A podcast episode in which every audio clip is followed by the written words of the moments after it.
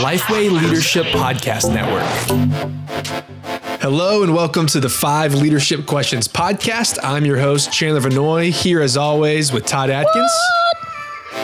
And now joined uh, by another member of our team, Dan Eiton.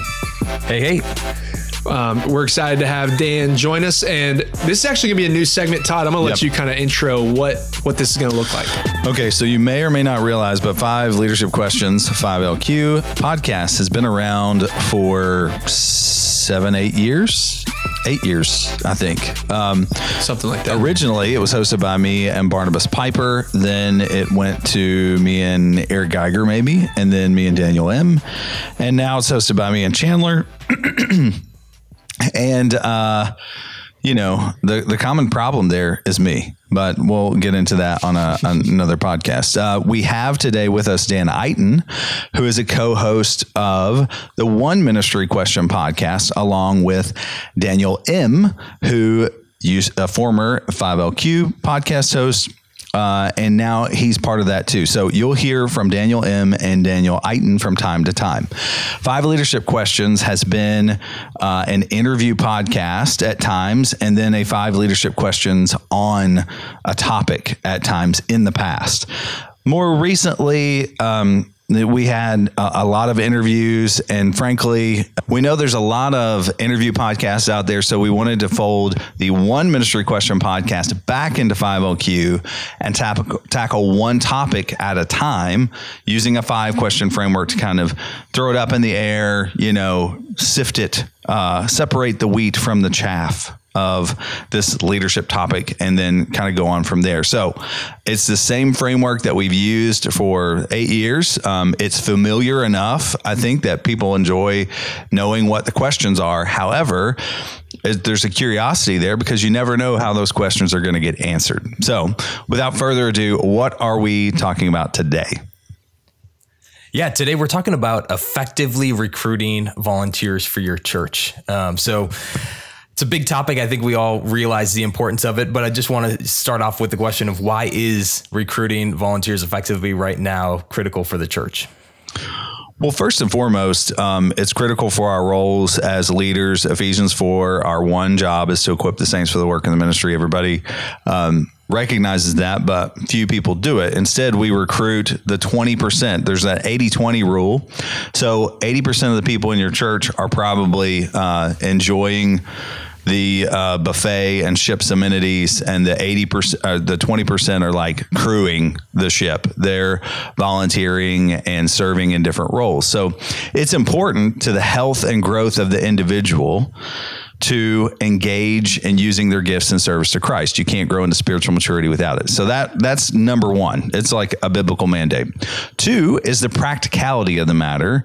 When we don't have everybody uh, serving, and yet over the course of time we've continued to add ministries and not take away ministries, there are definitely volunteer spots uh, every Sunday that that that need to be filled, and we need to get ready for yes, we need to be um, a light in our community, um, out there serving in the community, not just on Sunday morning. And it's almost impossible to do that, to field those people out in the local community if you don't have the basics of, you know, your household slash family taken care of, which is kind of the Sunday morning. So, that's the the two big reasons I would say um, that volunteers are absolutely essential to the health and growth of your church.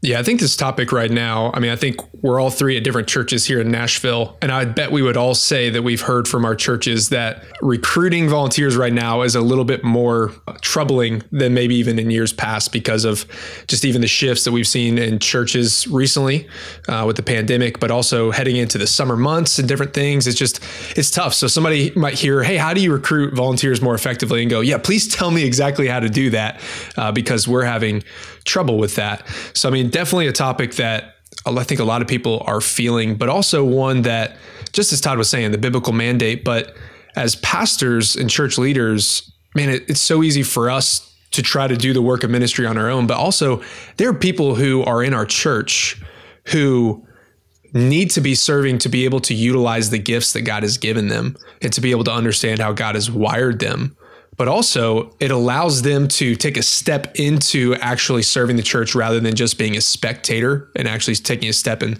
and serving alongside others and doing the work of ministry on their own. And then also, I mean, we all know that our ministries can't run without volunteers. Um, we need them to be able to serve in our kids ministry, to be able to welcome guests, to be able to uh, lead life groups. I mean, it is vital to every aspect of our church. And we don't just want the paid church staff being doing everything, but we want to be able to mobilize those in our church um, to be able to do the work of ministry.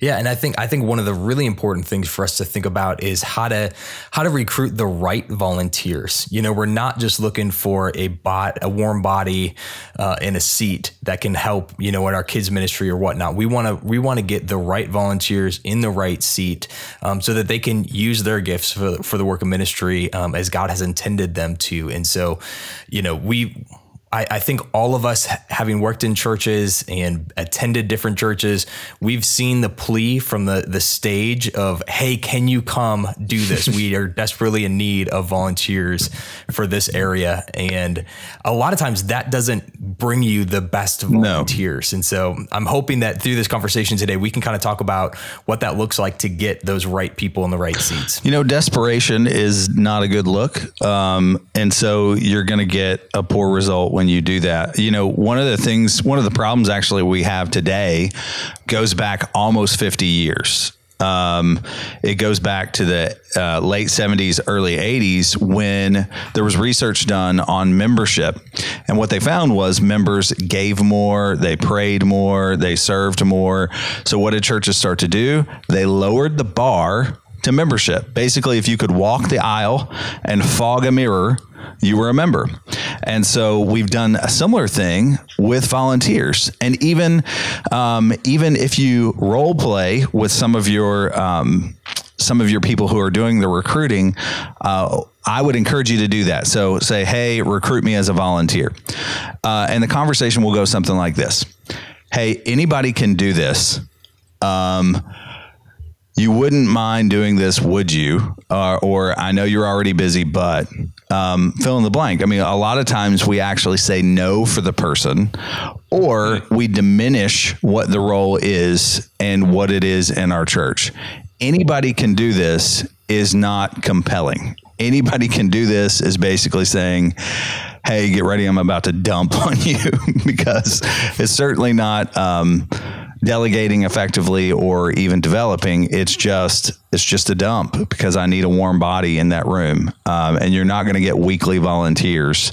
You're going to get just a warm body in a room if you do it in that manner. Hmm. You know, going back to what you're talking about, Todd, you're talking about the the study done back in the 80s. There was also the Reveal study uh, done with Willow Creek and they were looking at hey what actually leads to spiritual growth? What actually leads people to be connected to our church? And unfortunately that study revealed that just activity in your church does not automatically equal spiritual growth. I think we all can know that if you're listening to this uh, and you've been in church long enough you're like yes i have seen that firsthand. But i will say this one thing that did come out of that study was showing that those who serve actually more than even most of the other areas are more connected to your church and are more in line to grow spiritually. And I think there's something, I mean, there's that's really biblical. Like we're actually doing the work of ministry and we're having to rely on the Lord. We're, we're actually, you know, stepping in and serving. So why is this important to your church? I would also say, like, this is one of the best ways if you want to get somebody who is just attending and they are not connected, they're not, they don't know other people, they haven't found their community. Yes, groups and Sunday school or whatever you do to connect people is phenomenal and needs to happen. But I, I, almost guarantee if you even just surveyed the people in your church and asked those who serve on serve teams in different areas, you would actually see that they're some of the most committed people in your church because they are serving.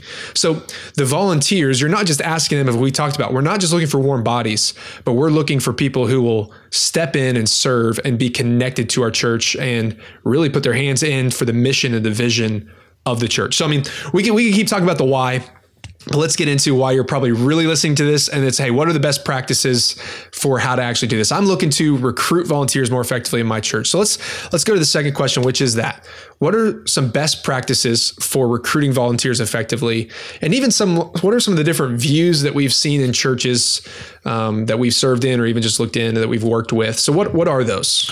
So first off, I would say following the 80s, you had the 90s and early 2000s, which is a church growth movement, um, which added a lot of those ministries, Chandler, that you just talked about. Um, it added a lot of ministries that were affinity based ministries or anybody who could um, make a case for their pet ministry being a part of one of the purposes of the purpose driven church now had a great excuse to do it. Um, and what happened also was church practice shifted from the 80s, where you had some people, at least in the Southeast, who would go to church two or three times a week to now going two or three times a month. So all of that brings us to a current place where I would say the best practices that you can do are two things one, reduce opportunities for serving. You reduce opportunities for serving by being laser focused on what your purpose of your church is and making sure that all ministries align with that. So even it, it, could be a good ministry, it could be quote unquote effective because people are involved in it. But if it's not aligned with the purpose of the church, making disciples who make disciples who make disciples, or reaching your community, um, then man, it, it really begs the question of why is it even there? Um, if it doesn't align with your vision and values of your church, kill it. Uh, so that's the first thing. The second thing is clarity. Um, people value their time more than anything else. And we've been trained to do that, especially over the last 10 years. I mean, yesterday, uh, groceries were delivered to my house from Walmart, and Amazon, I guarantee you, delivered something uh, because they wear my driveway out. And, and that's personal convenience. We're all used to that. Algorithms personalize our information, all of it. We're used to that personal convenience. So that makes the cardinal cardinal sin wasting my time.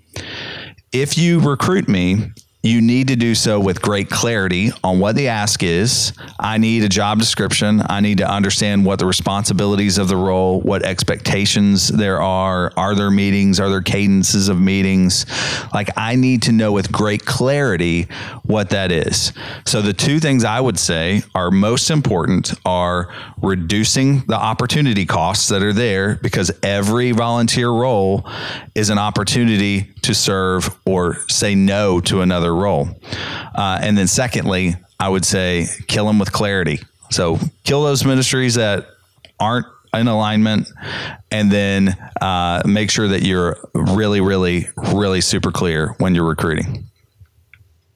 Yeah, I have to agree with with all of that, Todd, and, and just the the job description piece is one of those that um, it's not just a paid staff person that there there needs to be a job description for. You should have job descriptions for every volunteer role in your church, including the greeters team of what that looks like, what your expectations are, how often you want them to serve, um, what meetings they need to attend all those things should be spelled out. And so if you don't have some of those, we actually have resources on Ministry Grid that you can download and use for your church and edit uh, to your specific church context. Um, but having something like that is crucial. And that some of the churches that are doing that best are seeing volunteers committed because they know what they're getting themselves into when they sign up to serve. That's good. Uh, I'll just rattle off a few here that came to mind. One is have your volunteers reproduce themselves have volunteers look for other volunteers so if you are looking for for new people to serve on your guest services team greeter team the best people to be looking for those volunteers is those who are already serving uh, to recommend other people um, same as for life group leaders there's many um, small group models that would say hey train up an apprentice while you're serving identify who that could be train them as you are leading your group. Uh, another is just create a culture of serving. I mean, Todd, Todd, you kind of reference this as well um, of, of clear, clear clarity in that, like clear next steps. Hey, everybody around here, it's like, hey, if you're a part of this church, it looks like you serve here. And, and those that are in the church know that they, they constantly are talking about it. And even from stage in, in your culture of what you talk about, the vision of your church is, hey, those who are a part of the church serve. We need you. There's there's language that you can use from stage. It's the, the, culture that you're building is that hey, we are all a part of this. It's not just the paid church staff that do the ministry here, but it's everyone. We need you. So it's the language that you use, the culture that you create, and clear next steps in that. And I'd, I'd also just say the last one would just be discipleship. Um, I think in your discipleship process and your model, it's it's teaching and, modeling what this looks like. That it's if, if we've talked about it already, just getting up on stage and saying, We need you, like we are desperate for volunteers, is very different than intentionally teaching and training people what it looks like to serve the church. So those are some some practical uh, best practices that hopefully can help you. One more thing I'll add here is um, we did a whole pipeline conference on this maybe three, four years ago. That was there's an ebook called Creating a Recruiting Culture that walks through uh, a 7S framework of story, strategy, structure, systems. It really plays out, okay, how do I create a recruiting culture as Chandler was talking about? So we'll um, we'll definitely link that in the in the show notes. What um, the next question is really what examples do we see? So, give some real life examples, name names. Um, we're all in churches of different sizes. I've had, um, I don't know, I was a student pastor when uh, Chandler was born, probably. So, it's it's really sad. I'm getting old, but um, uh, but yeah, I mean, you know, we've all had lots of different experiences. But where have you seen this work and not work? Like, just share some real world experiences, guys. Yeah, I'll say for myself, um, I was an executive pastor at a church plant in the DC area, and we did all of the above to get volunteers. And and I will say we were we were victim of the mentality of let's just say it from the stage. Hey we need you to serve in kids. Hey let's put it in our weekly newsletter um, that goes out via email. Let's you know blast it. In you know anytime one of my volunteer leaders asked you know, hey, we need volunteers. They were like, can we get a stage announcement? Can we put this in the email? Can we do a blog post? Can we do a Facebook thing? And, you know, my answer a lot of times was, sure, let's do it. Um, but it wasn't solving the bigger problem of why our culture wasn't you know, helping people encourage them to serve. And so, you know, sometimes it is, you know, you've got those immediate needs of, hey, we've got you know, kids that are coming every single Sunday and our volunteers are at the limit. Especially we were a smaller church. We were only uh, one service. And so if you served in kids ministry, you were not attending the yeah. Sunday morning service. And so, you know, there's a lot of pressure there to get those volunteers to be able to come to service on those weeks where they're not serving. And so um, I will say that we were victim of that. Um, but then we've also changed tunes along the way and really did try to put together those job descriptions and try to um, change that culture of hey we're all serving. And, and one of the things i loved was that we encouraged our um, our senior leaders in other areas to serve too regularly in some of the others. So our lead pastor on sundays where he wasn't preaching he would sometimes go serve in kids ministry. And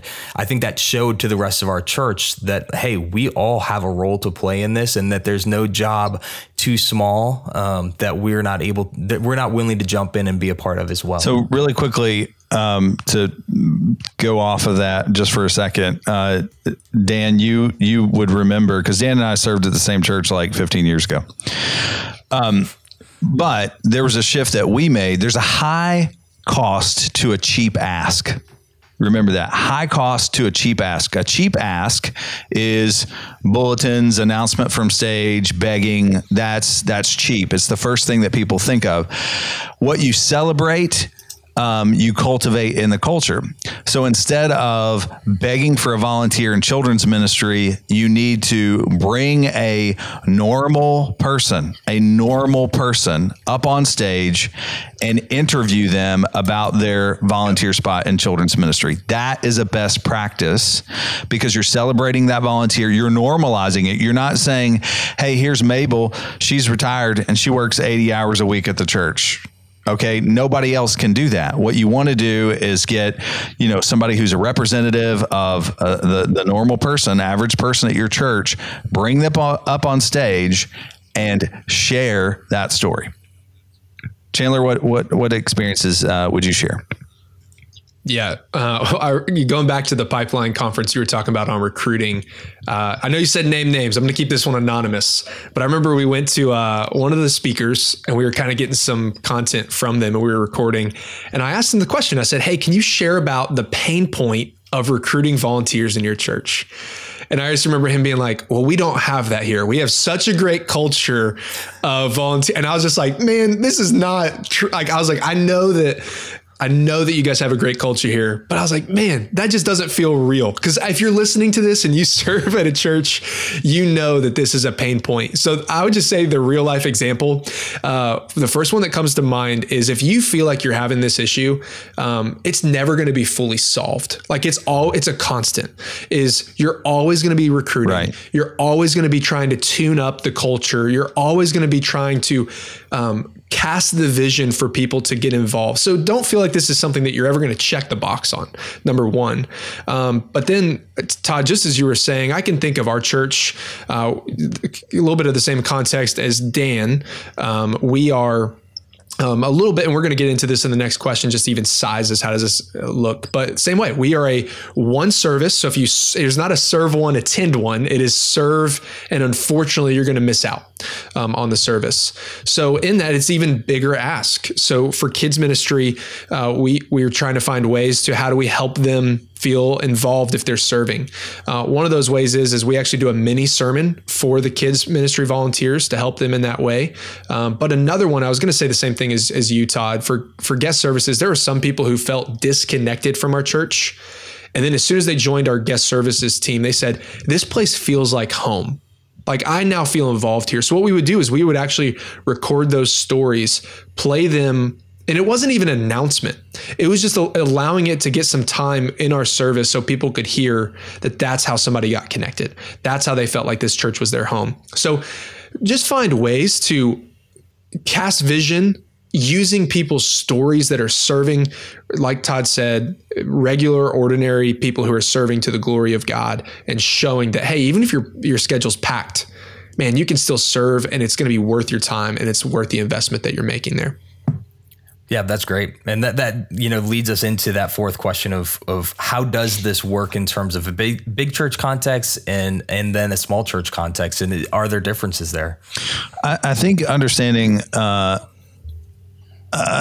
there's there's not as much difference between a big church and a small church as people might imagine. I've served in both um, for years, decades in both actually, um, and so it's it's a matter of scalability. So um, small church, smaller churches and medium sized churches are not JV.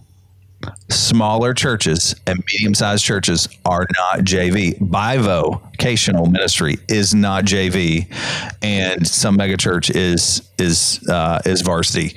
Um, in fact, a lot of times, uh, sometimes larger churches actually have enough money that they buy their leaders rather than build them. Uh, and you know, we've we've been lucky enough in our country to be affluent for long enough that often that's the case. Um, we buy leaders instead of build them. So, what I'm going to say is the small church context and the big church context. It really boils down to the average attendee. You are only as healthy as your average attendee. And that's actually easier to get a pulse uh, on in a smaller church than a larger church because you're known. One of the ways a larger church can be really sticky is your people. Your preaching will never be as sticky as your people. As Chandler mentioned, one of the reasons why the Reveal study um, said that uh, that volunteers were were sticky um, was the people factor because they're now serving on a team. Their really big church is now small because this is their community. This is where um, they're serving alongside of people who know their name, uh, they're having conversations with. So it's a very strategic move, both from a operations side as well as a just flat out ministry side of recognizing my one job is to equip the saints for the work of the ministry. Everybody who attends this church, yes, they know Ephesians uh, 2 8 and 9. Uh, it's by grace they've been saved. But if you move to Ephesians 2.10, they're his workmanship and he's got stuff prepared in advance for them to do. So we are not doing our job. They are not growing into spiritual maturity apart from using their gifts in service to Christ. Once we get our stuff inside the church taken care of, we can unleash them on the community. And that is what the church is supposed to be. So, whether you're a big church or a small church, um, I would say I've served in both. Right now, I'm in a church of about eight, 900. So, you know, bigger than most, but but not a big church. Um, and that's you know that's the constant struggle. No matter what size you are, is maintaining that quality of growth. And the only way you can do that is by leveraging your attendees, leveraging your, sorry, volunteers and leaders to recruit and develop other volunteers. You may have made the role, you may have written the job description, but that person is better equipped to know normal people um, and to recruit those people. And they know what the actual week to week ministry looks like better than you do, even though you're over it. They understand it and they're able to recruit those people and train them the best. Yeah. And I, know that I, sound like a broken record when I say that you need to have a job description and have those things lined up. Again, that is not just for staff, especially me at a smaller church where I was the executive pastor. We didn't have a, a staff person over most of these roles. It was a volunteer, but they knew their job. And then all of the other volunteers knew their roles, and that helped somebody else be able to say, Hey, I want you to serve on this team with me. And I already know what the responsibilities are. I know what the requirements are. And if they're having a good experience serving in that role, they're going to be much more prone to inviting others to come in and join and participate in that ministry with them. Hmm. Yeah, I was, what, what came to my mind is we I have a buddy who's he's in the process of planting a church out in San Diego, and he spent some time in training uh, at another church. And one of the things he was talking about is he has all of his ministries lined out. And just as we were talking about the resources, he doesn't have the budget to go, well, I'm going to hire all eight of these areas. Right. Instead, he has to go identify eight volunteer leaders to run, not just serve in the ministries on site, but run the ministries. And he's identifying those leaders. And that's how, for him, and you know lord willing that the lord would come in and build the church through these leaders and build these ministries so large church and small church context like we've said there's not that much of a difference but i will say at a big church where there's a lot more staff members it's easier to get by at times by not recruiting and building leaders and volunteers.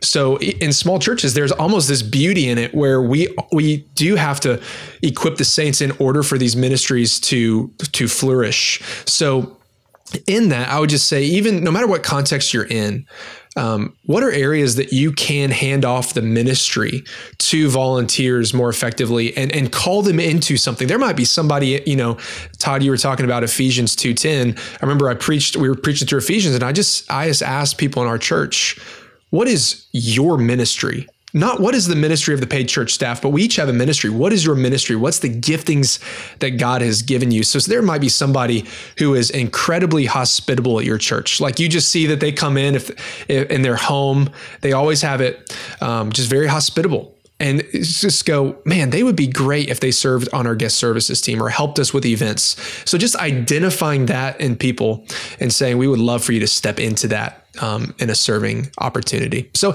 part of the effectiveness is also knowing your people and what to call them to. So that's the that's the difference in context. And we're just going to end with this. Our last question for for all of us is: Are there just any recommended resources or final thoughts that we'd offer to those listening? I would say that e- ebook that we mentioned before, um, creating a recruiting culture, is really important. You know, um, because it really begins with your purpose. Like, you know, we all hear culture eats strategy for breakfast. Yes, but it gets your it gets its appetite from purpose. And so if you look at that document or that process um, with you and your team, I think that's going to be really effective. Whether or not it's a paid staff team or a, a volunteer team. Um, so that's the number one thing I would say. Yeah, I mentioned this before. Um, I'm going on my role of talking about job descriptions. Uh, we do have uh, sample job descriptions on Ministry Grid that you can download and edit and uh, make your own for your own church. So if you don't have something and just need a place to start, um, you can go in and download those and, and play around with them. Yep. And then just the last resource I would mention another ebook that we actually just recently put out. It is um, six essentials to onboarding and uh, training new volunteers. So once you've recruited them, how do you make sure that you get them on the team? And actually, we're going to be talking about that in the next episode, kind of unpacking that ebook. But these things all go together. You can recruit somebody really effectively, but then not train and onboard them well. And actually, uh, drop the ball on unleashing them for the service of ministry. So we're going to talk about that, but all of these resources um, are available. We'll drop them in the show notes. And we hope this has been helpful to you. As we said, this is going to be a new rhythm on the podcast uh, that we want to be practical and helpful to you. So uh, let us know that you're enjoying this by, by leaving us a rating and review on maybe what you enjoy, but also we'd love to hear from you and know what questions would you like us to discuss? What topics do you want us to talk through? So feel free to shoot us a message message on Instagram. Uh, feel free to email us however you want to let us know. And we love to be able to put out content that is helpful to you. We'll see you next week.